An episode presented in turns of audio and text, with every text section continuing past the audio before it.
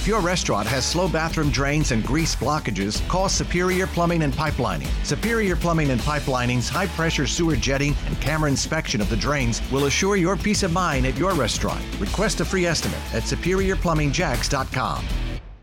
I'm April Davis alongside Rich Jones on Jacksonville's Morning News. And we've been covering this issue of e bikes and uh, people running stop signs, not slowing down enough. And actually, one woman injured when she was hit by an e bike out in Neptune Beach uh, this uh, recently.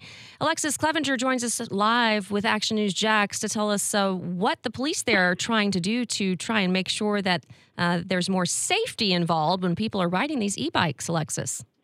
Yeah, and the police chief says that they're looking to make changes soon. And one of the most popular roadways in Neptune Beach is First Street. A lot of people running, walking, and of course, riding e bikes. But as the police department receives more and more complaints about electric bike riders driving unsafely, they are looking to take action.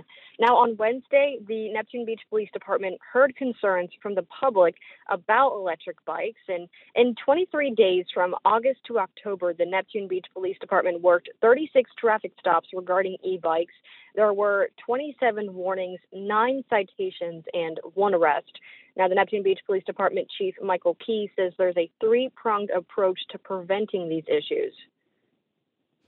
And we uh, also learned uh, recently that not only the local police, but also statewide police associations are uh, taking part in uh, researching this e bike uh, technology and trying to uh, toughen the laws. Yes, so Chief Key says that the Florida Police Chief Association and Florida Sheriff's Association is also concerned about e bikes, and they're looking at different avenues to make changes and hopefully get new e bike technology updated with laws.